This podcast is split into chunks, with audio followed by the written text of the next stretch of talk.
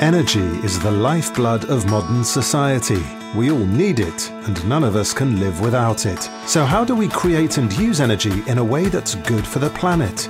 National Grid Electricity System Operator is at the heart of this zero carbon revolution, working with industry to build Great Britain's energy system of the future. We publish future energy scenarios using insights from over 600 experts to set out what the future of energy could look like in the next 30 years and what we'll need to do to make each scenario a reality.